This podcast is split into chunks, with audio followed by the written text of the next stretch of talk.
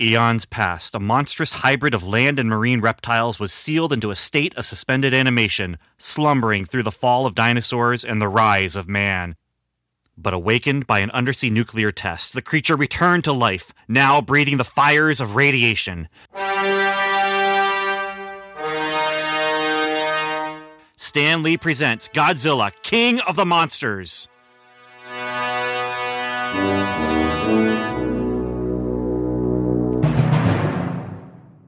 The Comic Book Time Machine presents Marvel's Cosmic Comics, exploring Marvel's licensed sci fi and fantasy during the Star Wars period. Episode 103 of Lizards, Great and Small Godzilla, King of the Monsters, Issue 17, December 1978 cover date.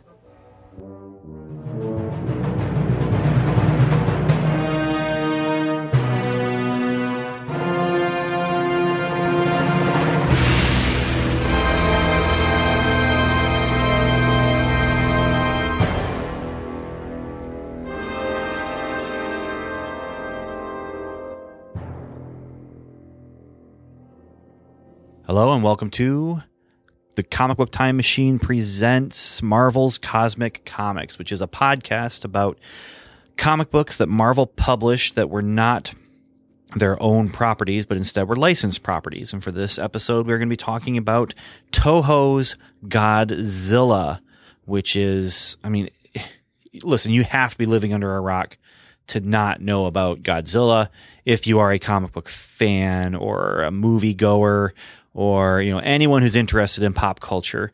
Um, now, maybe you can be interested in pop culture under your rock, but if you are out from under a rock and you are super into pop culture, you're going to know Godzilla. And Marvel Comics counted on that, and that's why they did this series. And so we're going to talk about issue number 17. So after the human fly, uh, I need a, a palate cleanser. And looking at the cover of Godzilla number 17, I think I just may have found that palette cleanser. Oh man, this cover. So the cover date is uh, December 1978, and the issue is number 17. We, of course, picked this up on our journey back in time to September 1978.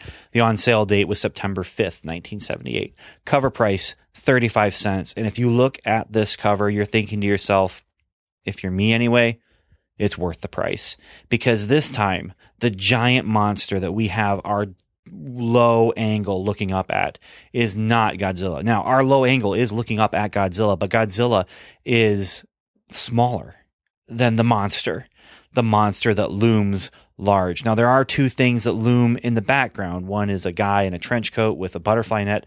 The other is Rob talk, talk uh, it's Rob. And uh, it's it's Kenny, and they're both running toward this other largely looming figure that's crouching down and reaching out for our victim, Godzilla. And it's Dum Dum Dugan. Yes, on the cover of this comic book, you basically have Dum Dum Dugan taking the place of the monster, taking the place of the king of the monsters. And the king of the monsters is on the run from Dum Dum Dugan. Now, you know, on a normal cover, you might have Godzilla breathing fire. Uh, but our monster, he's not breathing fire. No, he's just got a cigar with a lot of smoke coming out of it. But he's reaching out for this tiny Godzilla, Tiny G. That's what I'm going to call him uh, as we get to that point in the comic.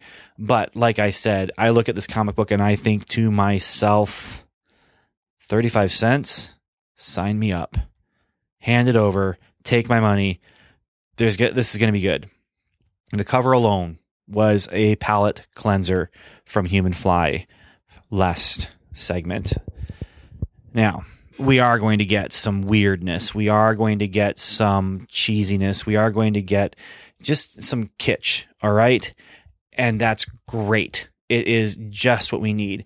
And honestly, um, maybe I should save this for the end of the podcast, but this is set up for more kitsch and better kitsch. This is all set up for what's coming next, but it has to happen. It has to happen in order to get there. This is chapter one of another you know round of stories that aren't you know we we've had a, we had the two cowboy stories we had the uh the trilogy with the monsters from outer space. Well, this is set up for another series. I don't know how long it's going to take. I don't know how long this is going to go, but this is definitely set up for at least one more issue of genuine Godzilla shenanigans. That is right. GGS. Genuine Godzilla shenanigans happening in this in this next issue. In this issue, there's Godzilla shenanigans but it's not so genuine. case in point, I mean, well, before we look at this, at this case in point, the scene one, let's talk about our credits because uh, Doug Moench is the writer, the penciler is Herb Trimpe. I mean, it's and and the art honestly is it's good. I mean, the art is good all the way around. Um, the inker is Daniel Green, the letterer is Bruce D. Patterson, and the colorist is Ben Sean. And of course, I'm reading it um, from my time machine, but I'm reading in black and white uh, in the Essentials volume that Marvel Comics printed, and I love this volume so much. I don't know, there's something about the black and white artwork for this. It doesn't bother me as much as when I read it in some other things. Um, yeah. Anyway, let's get into the story. You know, this is where, like I said, we're getting some Godzilla shenanigans, not necessarily genuine Godzilla shenanigans, because our first scene is basically Godzilla is grazing. Yes, he is grazing. He's just eating leaves off the top of trees. And then he stretches his arms and he lets out a mighty yawn and he lays down and takes a nap because he's very tired from the whole ordeal with the cowboys and the cows and all that stuff. And I read this scene, I'm just thinking, what is this? you know. But here's what's cool about it. I mean, it's cheesy, yes, and that's setting us up for cheesiness. You know, this is not a bad thing. Now, if I'm a young reader, I'm reading this and it just is natural that Godzilla would take a nap.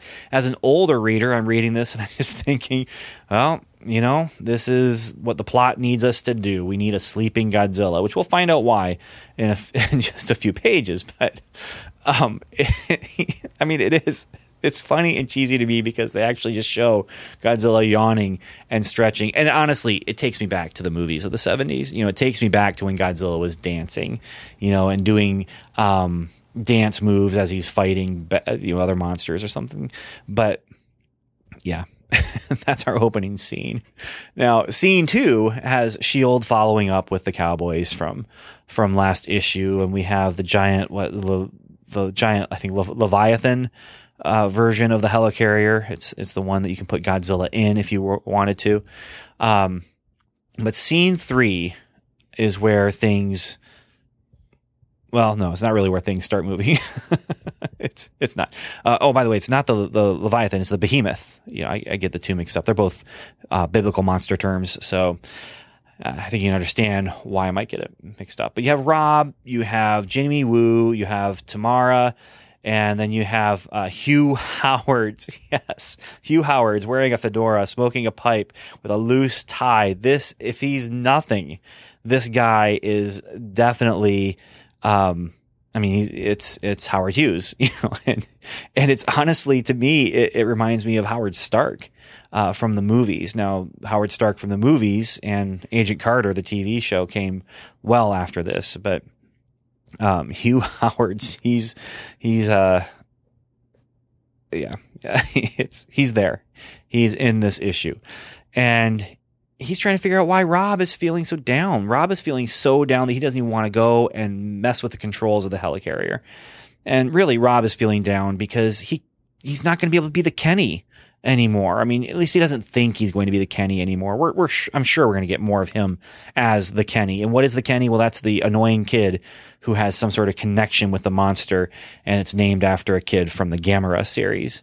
Um, and I, I don't know who coined the phrase of just calling the kid the Kenny, but for me, I didn't coin it for myself. I got it from Mystery Science Theater 3000, the Gamera series, which is one of the most awesome DVD sets that I own. It's the only Mystery Science Theater 3000 series uh, or DVDs that I own, and it comes from the Gamera set that they did. So anyway, um, awesome set. Check it out. Definitely check it out. Mystery Science Theater and Gamera were made for each other.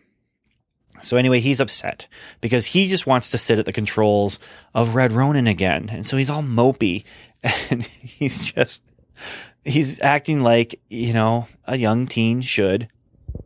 And a young teen would be upset because he can't do what he wants to do, you know. But it's not because he wants to date someone. It's not because he wants to take the car out. It's not because his parents won't let him go to the concert. No, it's because Shield won't let him drive the multi-million dollar enormous skyscraper sized robot anymore. you know, so he he's just mopey, moping along, and you know his sister doesn't know what to do about it. Howard Hughes doesn't know what to do about it. Uh, Jimmy Woo doesn't know what to do about it, and they're saying no, it's going to be okay because we're going to fix Red Ronin, and you know because he, I mean, there's two things stopping him from running Red Ronin. One thing that's stopping him from running Red Ronin is it's nearly destroyed. The other thing is that they will never let him ever drive this thing again, and this is what they should be doing, not letting him, and they say it'll be fixed. Stark Technologies, they'll take care of things. And he says, yeah, and once it's fixed, they're not going to let me combine with it ever again. I have a mental connection with this thing. And Jimmy Woo doesn't answer. And then he turns to Rob's sister, Tamara, and says, I wanted to tell him something else. I didn't want to say that, you know, I, I wanted to give him an answer, but I, I didn't give him an answer. I couldn't because I couldn't lie to him you know, that's good. That's good. But Tamara says, well, he's just too old for his age. And, you know, it's like the opposite of boys will be boys, I guess. But, I mean, come on. I, I mean, I understand Rob moping and everything, uh, you know, and he's addicted. He he he drifted to, to coin the or to take the phrase from Pacific Rim. He he drifted with with Red Ronin. There was a connection there, but Red Ronin is a mindless automaton. I mean, it needs a driver. I don't know how he connected with it if there's nothing to connect with. It's like me really connecting with my MacBook or me really connecting with my VCR or, you know, it's, not real. I do know people who connect with their cars. In fact, now that I mention it, my car, um, we named our van Silver Surfer and we named my car Red Ronin, but I don't connect with it like that. Some people do. Some people do. And that's where some road rage comes from.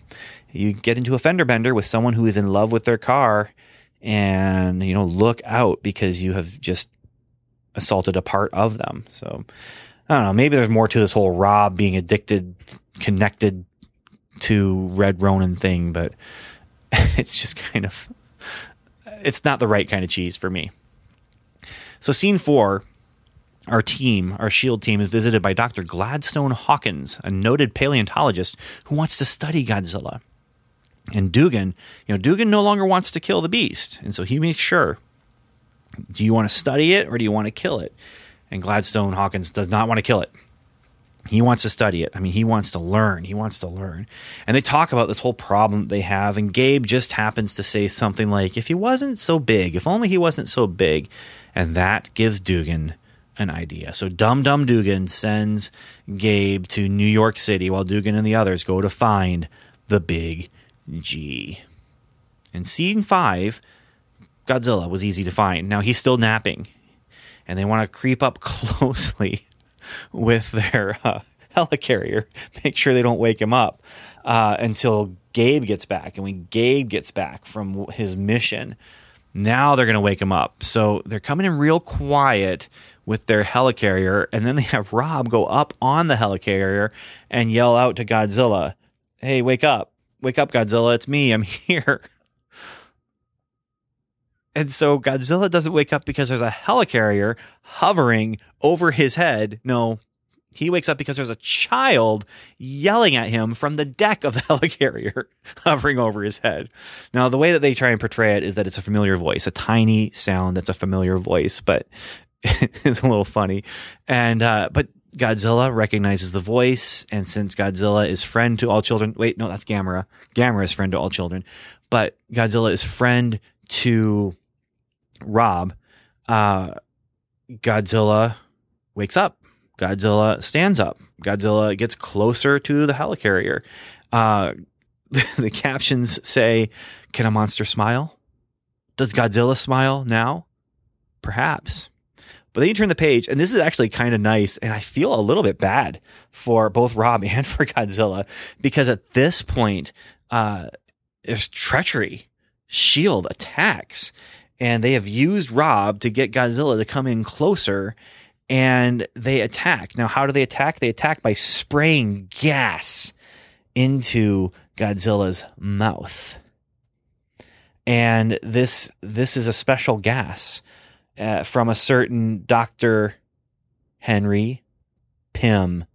This is a gas that is laced with Pym particles, reducing gas. They're shrinking him. Now, obviously, we knew from the cover that this was going to happen, but I love, love, love that Iron Man gets involved with creating this giant suit of armor. And you have um, Ant Man get involved with shrinking Godzilla down it's great. And it's kind of funny because then the the fight scene that happens after this it kind of gets into that whole idea of the cover where you have uh, Dugan towering over Godzilla. But Godzilla grabs Dum Dum Dugan but before he can hurt Dum Dum Dugan he starts to shrink. And he shrinks and shrinks and shrinks. It's not real fast because everyone's nervous that Dum Dum Dugan's going to get hurt by this. But um shrinks and shrinks until uh, he's small enough that he tries to get away from Dum Dum Dugan, and Dum Dum Dugan captures him by grabbing him by the tail. And it's kind of fun. It's kind of cheesy. It's kind of. okay, it's not kind of cheesy. It's cheesy. Uh, the only thing Godzilla is able to do is he bites Gabe's hand, and but doesn't do much damage because he's so small.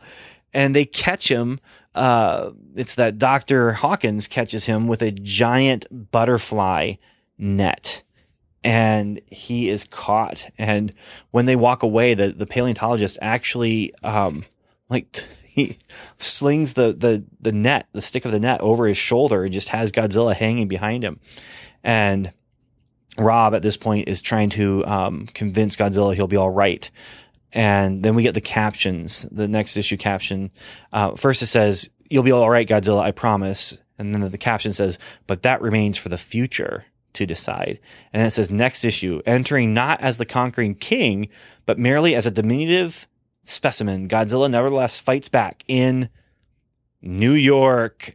so we are going to get Godzilla in New York, but it is Tiny G who will be there, not the big G. And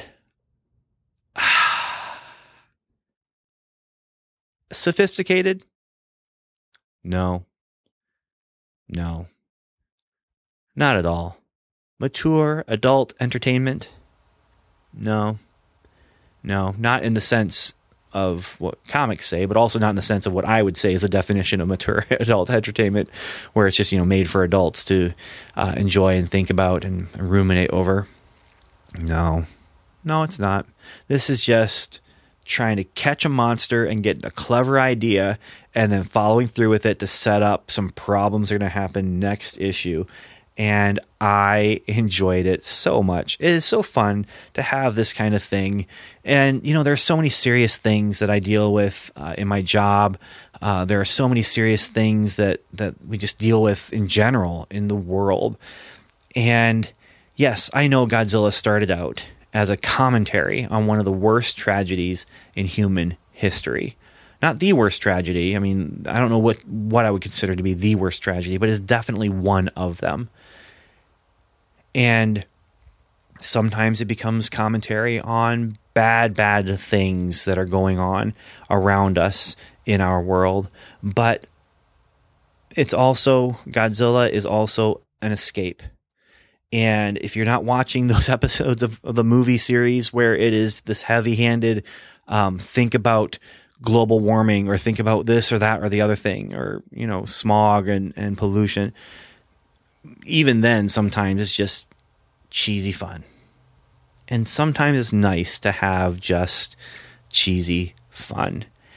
And, you know, my new phrasing that I've been using, and, and I, I think it's there's some truth to it. I don't know if it's the perfect phrase, okay? And it's not something that I'm going to use to judge people by. But honestly, you know, if you're not having fun reading your comics, you're doing it wrong. And that's not to say, I mean, even looking at the Godzilla movies, you know, I have fun watching the original Godzilla because of what it is and the statements it's making.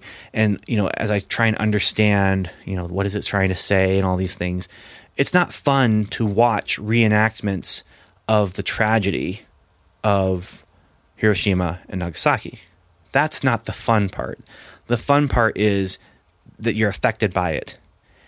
And so even watching a super heavy movie or reading, you know, blankets or something where it's a you know a comic book or a graphic novel, Maus is another example. Maus is an example of yeah, when I read it, I'm not having fun reading it, but it is affecting me and it ends up being a positive experience. If you're reading comics and the comics you're reading, you're just like, oh, oh, this is dumb, but why I'm going to continue buying it and I'm kind of doing that with Man Thing, honestly. I, I am. I totally admit it. I've just bought issue four. I'm not enjoying it, but I'm buying it just at a completion. Um, but I do kind of look at um, Rob Kelly, and I'm not sure exactly. It's been a while now since I've listened to the Fire and Water podcast, but Rob Kelly stopped reading uh, new Aquaman stories for a while. Uh, he may have gotten back into it. I'm not sure, but I do know when he stopped. Uh, I, I look at that and I say to myself, you know what? It's cool. It's cool that he's not talking about modern Aquaman stories that, and he doesn't feel obligated to to do so just because he's the Aquaman fan. Um, so anyway, that's that's where I'm coming from. This was nice. This was fun. Now, Human Fly, yeah, I'm not having fun so much, but I am having fun being tortured by it. I don't know if that oh that's that makes me sound like some sort of freak. I am not a freak. Um, the badness of it is enjoyable. Uh, talking about it is fun because there is still some stuff to it, even as it's bad. But uh, yeah, definitely Godzilla here was a lot of fun. So next issue, can't wait to see what happens. I mean, I've seen what happens. I've read what happens. I just don't remember exactly what happens. I know we've got some stuff coming up where he's going to guest star with some characters that we've been talking about. And I know that we're going to get some stuff where he is just having, um, there's, there's going to be some gratuitous, uh, superhero cameos, but yeah. So that's that with Godzilla. So next we're going to be taking a look under the sea with another Peter Benchley related uh, story. So until next time, I want to thank you for listening. And I want to wish you no matter how tall or how small you are, in your journeys, I want to wish you Godspeed.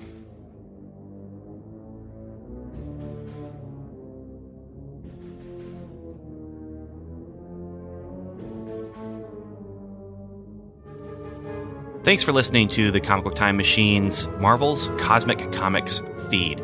You can find more discussion of many, many more comics like Superman and Spider Man what Ifs and Elseworlds, The Six Million Dollar Man, and Batman, comics seven days old and seven decades old, on our main feed, which you can find on iTunes or at comicbooktimemachine.com. We'd also love it if you join us on Facebook at facebook.com or on Twitter, where we are at Comic Time.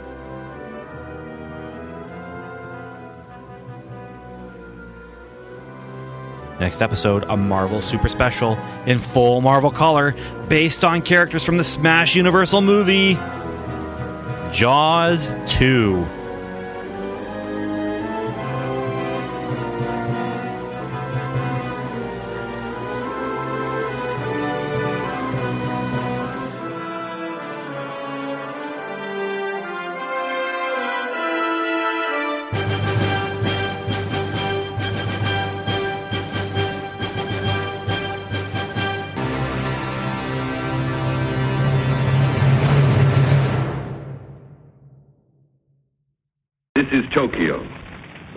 City of six million people.